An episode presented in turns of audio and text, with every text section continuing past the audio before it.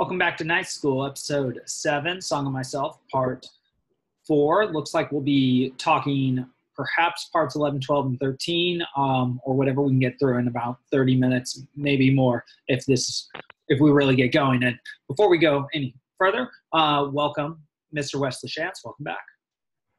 Hey, how's it going? It's going really well. I'm really happy to be working right now, the day before my birthday, before another podcast tomorrow, and uh, this has been really fun. And I'm I'm looking forward to continuing this project and keep moving forward. Yeah, we are what at 11 right now. Is it my yes. turn to read? Uh, uh, as far as I'm I'm concerned, yes. and I'll uh, I'll share the screen for the viewers. You can always go to Poetry Foundation and type in "Song of Myself" too and find it for free. Um, if this doesn't suit your fancy or you're not on YouTube, you're on Anchor. YouTube is down right now, just to date this, um, which is very interesting. All right, yes, Mr. Chance. All right, all right. So our leisurely stroll through, we're at 11. 28 young men bathed by the shore, 28 young men and all so friendly, 28 years of womanly life and all so lonesome. She owns the fine house by the rise of the bank, she hides handsome and richly dressed, aft the blinds of the window. Which of the young men does she like the best? Ah, the homeliest of them is beautiful to her. Where are you off to, lady? For I see you. You splash in the water there, yet stay stock still in your room. Dancing and laughing along the beach came the twenty-ninth bather. The rest did not see her, but she saw them and loved them. Beards of the young men glistened with wet it ran from their long hair. Little streams passed over their, all over their bodies. An unseen hand also passed over their bodies. It descended tremblingly from their temples and ribs. The young men float on their backs. Their white bellies bulge to the sun. They do not ask who seizes fast to them. They do not know who puffs and declines with pendant and bending arch. They do not think whom they souse with spray. All right. Well, uh, Walt Whitman is certainly starting to earn his reputation in this part. I would say. Um, well, there's several interesting things I see. The she Walt starts with um, anaphora in the very first stanza, 28, 28, 28, and then she, she, um, and so we we have these we have this description of these men acting in sort of a nymph-like way with a sort of um, invisible Athena-like or or or goddess of joy like figure perhaps nature perhaps uh, some figure of relationship between the men eros or uh, sort of an aphrodite sort of thing going on there. Um, but um, the the most striking part of this part is is the imagery itself with the men put in the the role of being viewed in sort of a sensual way. How they look and how the spray affects them and the parts of their body that are, I mean, an unseen hand also passed over their bodies, deeply sens- sensual. It descended tremblingly from their temples and ribs. These, are places of affectionate touch. And then it's the young men float on their backs. And we know from Sai Gaddam and Ogi Ogas actually that uh, youth is the number one sexual indicator for both males and females. So that is a that is actually a very distinct mention right there, and their white bellies again, something exposed, and um, they do not know who puffs. And we end as we began with anaphora. They they do not know who puffs and declines with pendant and bending arch. And again, that that language, that bending arch language, just evokes you know the the lumbar spine and motions in a sensual way. They do not think whom they south souse with spray. And I'm, I'm not sure actually what to do with the the end of that there, Wes, or what you think of what I've had to say. But I, yeah, yeah. I, I mean, I think it's again referring to her, the the Watcher's presence um, among them, and so in a sense, she's our she's she's there um, among them in the in the the pool or the the river. Um, and so the spray of their uh, splashing around, you know, is also wetting her, um, who, you know, she's watching so intently that she's the 29th bather. Yeah, yeah, and that's interesting. Just the um, you know little streams passed all over their bodies just to add to that sensual imagery of like which evokes sort of the image of a figure in a shower or something like that. Um, and that that the image of say like the water imagery and the sort of shallow or little or glistening water imagery is very much evocative of Aphrodite and the mythology surrounding her being sort of the cast off male parts of Uranus that fell into the the ocean, and then from the off air, the uh, foam came forth Aphrodite, indicating that her love is sort of sweet and shallow and superficial and sensual, um, and, and and that it's skin deep.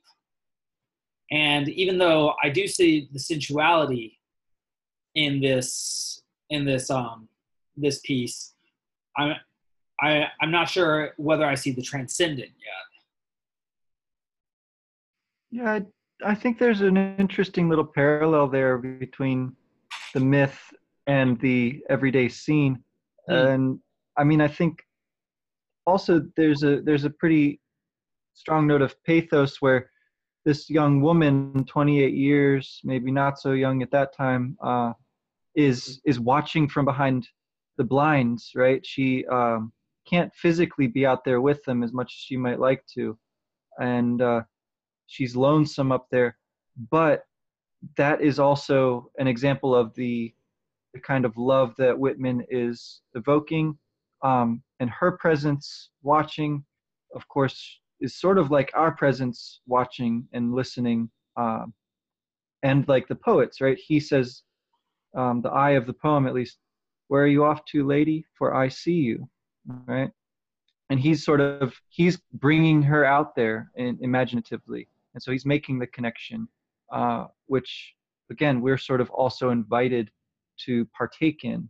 Um, and as much as it's sensual, it's also sort of innocent in that way, right? It's uh, it's it's it's bringing to fulfillment this unfulfilled desire, um, and it's sort of like you know makes her day when i certainly see the romanticism in that aspect in this in this piece the um, sort of upholding of of uh, that which is evocative of pathos or that which produces emotion uh, or the expression of that which is real experience filled with emotion um, is is certainly here. And that that does make me think that it is sort of poor practice to criticize poetry, seeing it is it is the artistic expression of someone's experience.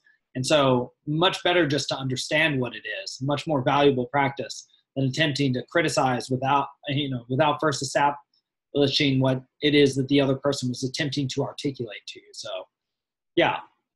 Hmm. So, shall we move on to twelve? Go for it. All right. The butcher boy puts off his killing clothes or sharpens his knife at the stall in the market. I loiter, enjoying his repartee and his shuffle and breakdown. Blacksmiths, with grimed and hairy chests, environ the anvil. Each has his man, main sledge. They are all out. There is a great heat in the fire. From the cinder strewed threshold, I follow their movements. The lithe sheer of their waists plays even with their massive arms. Overhand, the hammers swing, overhand so slow, overhand so sure. They do not hasten. Each man hits in his place. Cool. So we jump back from the countryside or uh, wherever we were out there in wilderness nature back to the city. Um, the butcher boy uh, might make us think about that uh, imagery of, of childhood and, and birth, even, right? Um, his killing clothes. Uh, this is sort of like our, I guess, stand-in for this scene, right? Um, and the poet is there enjoying a talk with him while sort of, again, watching. Only this time, seems like instead of watching a, uh, a, a scene of leisure, we're watching a scene of of hard work. Um, but there's a kind of a music to it, right? The um, the beating of the hammers uh, is is so um, rhythmic in the in the way that it's uh, put to, put together in that line, um, and the kind of orderliness to it. Um, for all that there's this uh, uh, quality of I don't know effort and straining. Um, everything seems to kind of work together. The lithe, sheer, um, massive arms, right? And e- uh, the final line there, each man hits in his place. Um, so I think there's there's a kind of parallel between these two parts, right? Eleven out in the water, twelve by the fire, eleven out in the woods, twelve in the city. Um, they they also you know they're masculine scenes, right? Watched by somebody who, in this case, not a female but just a younger boy, um, and the poet. Yeah, and I, I, would add to that parallel that just as Aphrodite and Hephaestus were for some time married as a story within the story in the Odyssey, so do you have here the Aphrodite imagery and the water imagery above, and the Hephaestian imagery and the fire imagery below. The blacksmith god, of course, uh, who, who is not, not known, however, for his physical beauty. And so that, that I think is a clear distinction that uh, Walt, Walt Whitman is throwing in there for those who've studied epic, that he is making a conscious change here. Hephaestus is known to be the ugliest god. In fact, it's because of his limp in book one of the Iliad that he is laughed at by the other gods. And he's cheated on by Aphrodite with Ares in the Odyssey because Ares is better looking than he is. And so to describe the lithe sheer of these waists as if they are like sort of, you know, predatory cats and all their litheness with their massive arms um, and their hairy chests is on the one hand descriptive language, of course, but on the within the context of the last two parts, I would say again fairly suggestive. Um, th- this is a very much a loving eye, an eye that cares for the details in um, in an appreciative way. Um, and I would say, just from what it notices and what it brings about in its language and through its language. Yeah, yeah, and and in this case, yeah, it's a kind of pleasure in the the quality of their their craftsman like work. You know, in the other one, it was a pleasure in the in this the soft uh, serenity of their lazing about, which he also is is big on. So yeah, he he sort of finds things to delight in everywhere, um, to delight in on multiple levels, like from you know the mythological perhaps, and the sensual, uh, even romantic perhaps, um, and then just like in the sound of things you know the the, sen- sensory rather than sensual maybe to make that distinction well and if you um if you take what he is doing to be um a metaphor for what is happening in this part overhand the hammer swing overhand so slow overhand so sure they do not hasten each man hits in his place that each that he is a poet like other poets like these like a hammerer amongst hammerers who though they each do the same job of hammering. They, and this is po- this speaks to the poetic mode. They do not hasten, as in they go at their own pace because language takes time and language has a rhythm. Especially this poem has poetry have a rhythm. And each man hits in his place, meaning that even though they have the same job, they're unique too and individuated in some respect. Just like Whitman might be, say, claiming about himself as a craftsman, a master craftsman of language alongside those who came before, um, sort of making his place and making his argument his place. Um, though, you know, pretty speculative at this point. I think that's that seems fair. Um, the I mean, if you if you think of it in terms of Hephaestus, then that that activity of making mm. is, has long been associated with the poet, and um, well, I agree that the the emphasis here seems to be on the pace more more than maybe even the sound of what's going on is sort of the rhythmic motion of the work uh, and how sort of uh, perfect it is. Yeah, and just to add to your point about fire and making and poetry as art, as an abstract form of making by means of fire. Uh, in one of your earlier podcasts, I was listening to today, you talked about the Promethean fire or the Luciferian uh, morning star like fire, the, the rational consciousness that man has from God, um, or whatever one wants to call it, that which the prefrontal cortex allows. But um, just something interesting about that is that in Dante's Inferno, Canto 26 is the canto of fire um, in the Inferno, where the deceitful counselors are, including Ulysses, who is the maker up of fables. And he's paralleled by um, Arnaud Daniel, who actually gets to speak in his native language of Provençal, which is a high honor for a poet to write a poet in his own language when he's beginning another. And then, of course, the, the ultimate maker of language is in Canto 26 of the Paradiso, um, near the source or fire. Uh, that's Adam. And so, fire and language and poetry, you're, you're quite right that it, it, is, it has a rich mythological and epic tradition behind it. And it's funny that we can get all of that out of just this, this, these three little stanzas. Right on. It's fun.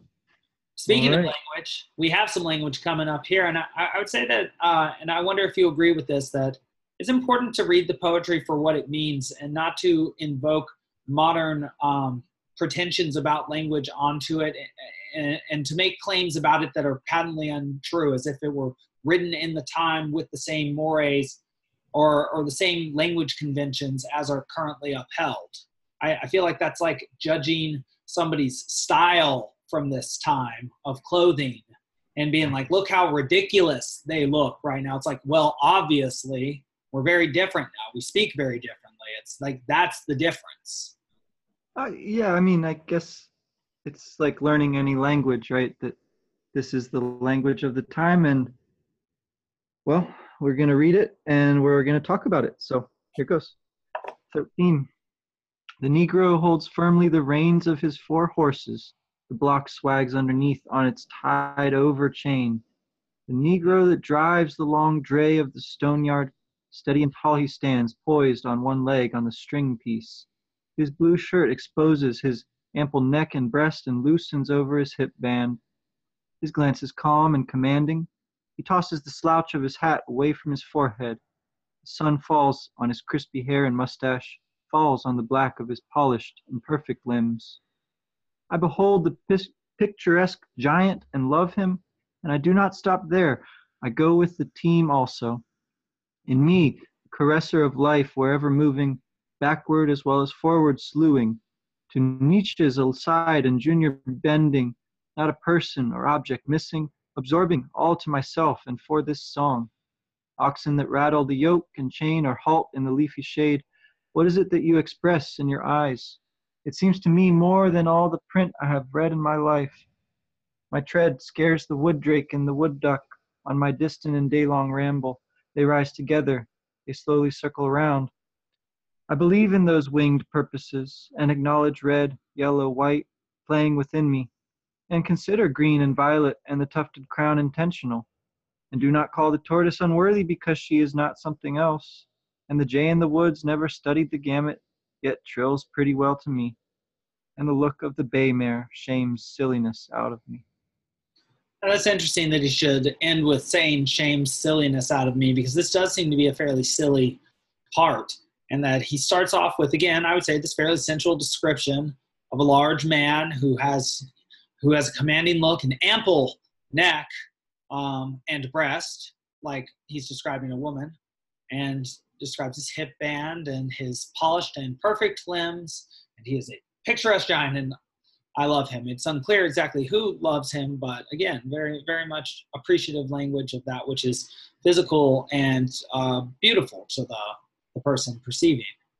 And then all of a sudden we have this shift in me, the caresser of life, seemingly a feminine image of nature, wherever moving, backward as well as forward slewing, To niches aside and Junior bending, not a person or object missing, absorbing all to myself and for the song. That almost makes me think that this is a this is directly from Walt Whitman, um, and, and that the na- this is like the nature or the movement of muse in him as a poet and that he is summoned back to himself in order to express uh, why he has these experiences and what he is doing when he has these experiences absorbing all to myself and for this song as if everything that he has ever observed is in order to be re-articulated eh, eh, through this epic as if he's all his life is being poured into this. Um, and then that oxen that rattle the yoke and chain, that's uh, that evokes epic imagery from both the Aeneid as well as the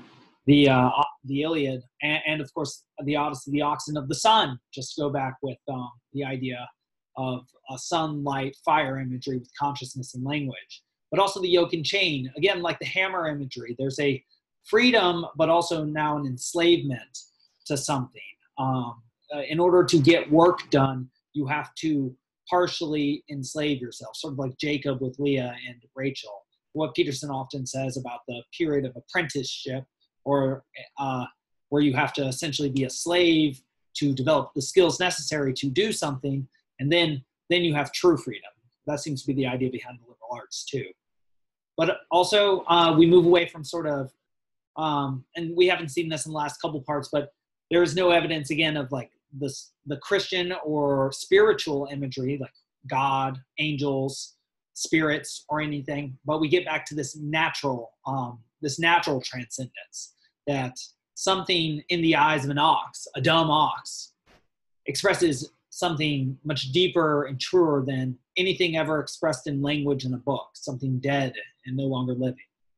And then we get a description of the wood drake, which I love is the name of the male duck and the wood duck um, rising together and circling around another image of the perfection of nature. I believed in those winged purposes. That's so interesting, the winged there, because he, he must have known Homer to say that people speak winged words.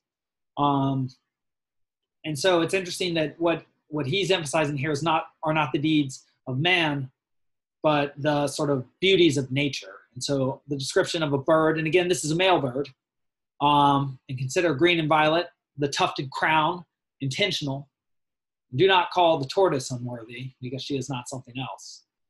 And the jay in the woods, never studied the gamut, yet trails pretty well to me. And so there's something as if looking at nature will teach you more than any book. Um, yeah. yeah. The the the looks of the um, ox and then of the of the bay mare, right? It's it's teaching you something, but it's it's something inarticulate, right? And so that's kind of a it's kind of a challenge to a poet, right? Because that's his whole thing is that he gets to a- attach words and um, sing, right? Uh, so it seems like he's and it's interesting, yeah, shames silliness out of me. It's it's the closest thing to uh, a lack of total confidence that maybe we've heard, right? like that there is something that he should be ashamed of that he's still, in a way, working on. Um, but the way that he says it is, of course, with consummate artistry, right? It's it makes a beautiful poetic line, and it creates this awesome conclusion to this um, bit of his poetic structure, where it started with the team of horses and their driver and it kind of morphed through a few different images and then it ends up back with the look of that one horse right? It's it's it's really nicely balanced. Um yeah. play, playful but you know but also serious. And you know it's interesting too because i suppose I, I should have looked twice. And a little closer because if you look very closely at that last stanza the language of faith is in there i believe in those winged purposes. That could be to some i mean i believe language of belief and then winged purpose that's something intangible or substan or substantial but not a material like a principle or or an article of faith. And then plain uh, uh, tufted crown intentional. And consider the green and violet and the tufted crown intentional. That's interesting um, because intention within nature indicates an argument for a maker or something directing that. Intention uh, uh, denotes consciousness, or or rather um, implies consciousness. There we are. and um, and then the idea of shame uh, coming through from this natural object. So again, an- another fairly religious notion, but not simply notion, reality that's spoken about with religious language because of just how real and painful shame is. Um, that's sort of interesting too, because one thing I was going to say against Whitman is that perhaps in studying human nature, which is what Dante claims in the Purgatorio, you you study nature in the best possible way. Because he he essentially directly makes the claim in the Purgatorio that it is by means of exploring a human and understand the complexities of a human that you best explore the world.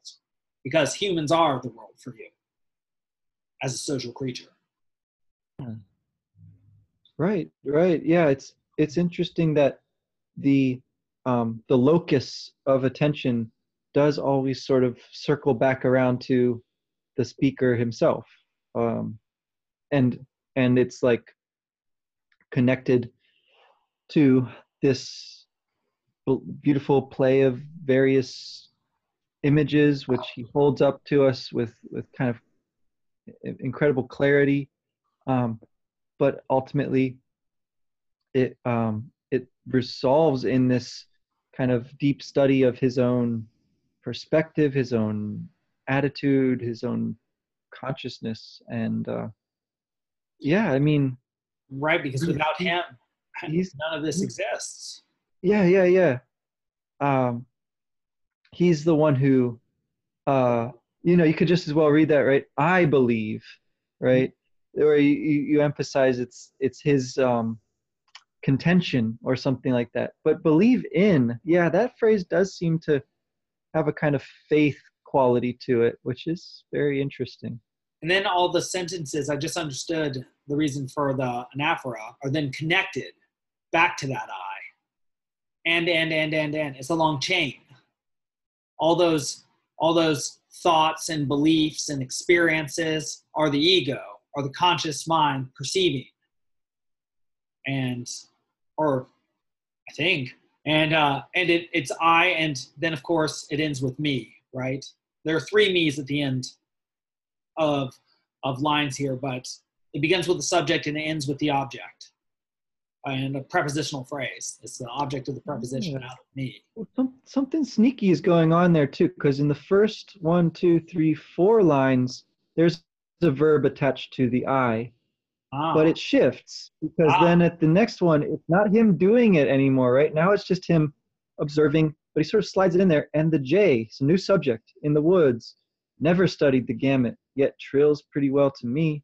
And I like what you said. Yeah, he shifts himself into the place of object, but also at the end of the line, which is a place of power, just like the beginning of the line. And the look of the bay mare shames. So, so again, new subject, verb for that subject, and he is there at the end. That's that's pretty cool. That's kind of sneaky though. Yeah, you know these poets, they're pretty crafty guys. That's why we put people, you know, deceitful counselors, right? Ulysses but you know that's uh it, it's just it's funny because it, it, makes me think again of the connection that he's making to sort of the existential tradition and let's get this right this time the the maxim of protagoras that man is the measure of all things we couldn't get that right last time i was like pythagoras and i think you said parmenides and then you found out that it was protagoras.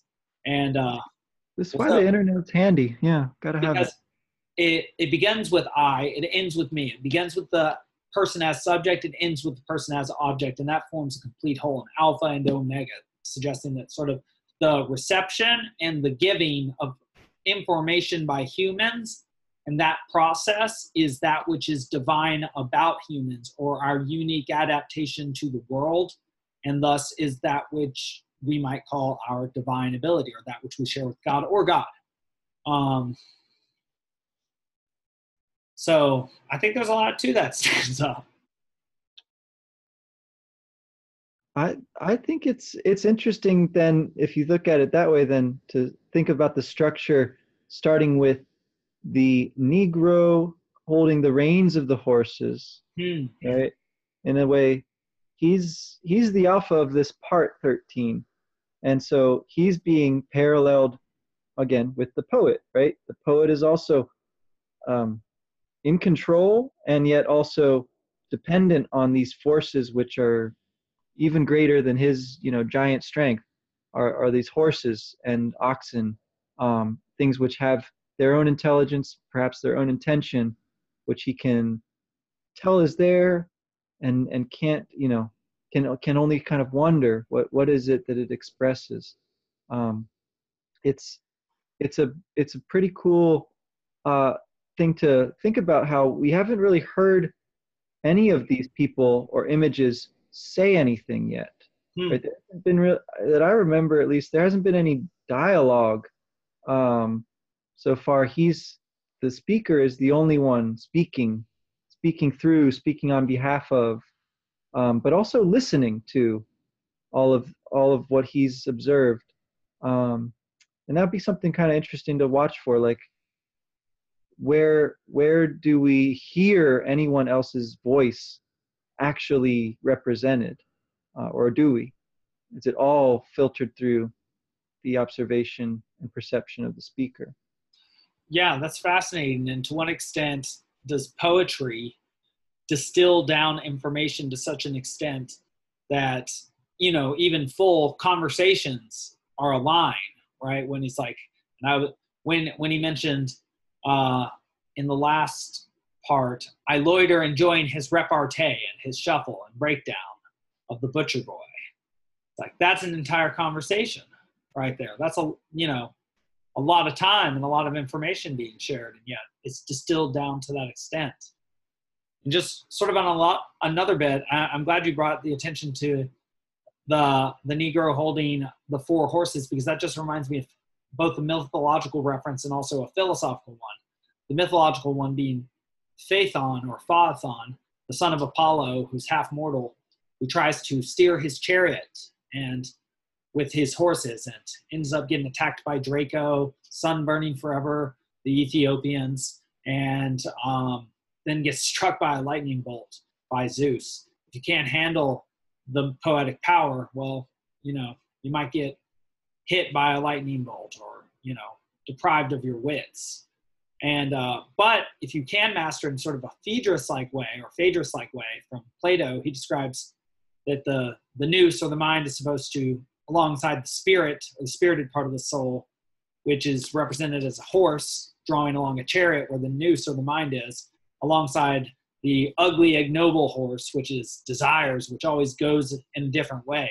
If you can train it by pulling on the bit so hard that it bleeds uh, and so that it can keep up then you can be in control. So it's sort of like suggesting that the the poet or the epic poet is somebody who sort of gets themselves in order or puts their motivational systems in order in such a way as they can express i don't know their perspective from the seat of each of these and um, can articulate the sum of these experiences um, as if the motivational systems are within you, like hunger, desire for um, sex, um, status, desire for status, um, uh, desire to be clean, or you know whatever all the basic motivational systems are. I think there are seven or so. We can look them up at some point.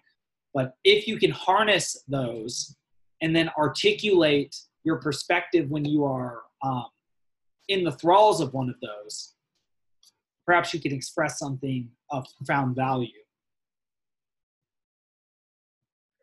yeah yeah it's uh i mean it it invites you know interpretations perhaps even on that scientific level of something that would have been completely unknown at the time but um, with further study uh, you know maybe it did have it sort of in in a germ form here uh, in the prophetic power of the poet who knows Yes, the Sybill Trelawney power of the poet, which Miss Sarah Miller does not care for at all. Well, so we're at 34 minutes right now. What do you think? Uh, let's call it a night because cool. The next one we get an answer to my question. We hear someone else talk. It's the goose, or sorry, the gander says ya honk. So that'll be for next time. All right. Well, can't wait to see that. Um, yeah, that'll be fun. Okay, well, another good day, and uh, listeners, keep listening in. We are now officially one fourth of the way through this poem. Yeah. One season through, so we've just moved from spring to summer. I suppose. Yeah. So yeah, good work. Yeah, celebrations all around. All right. All Till right. next time. Till next time. Bye, Night Scholars.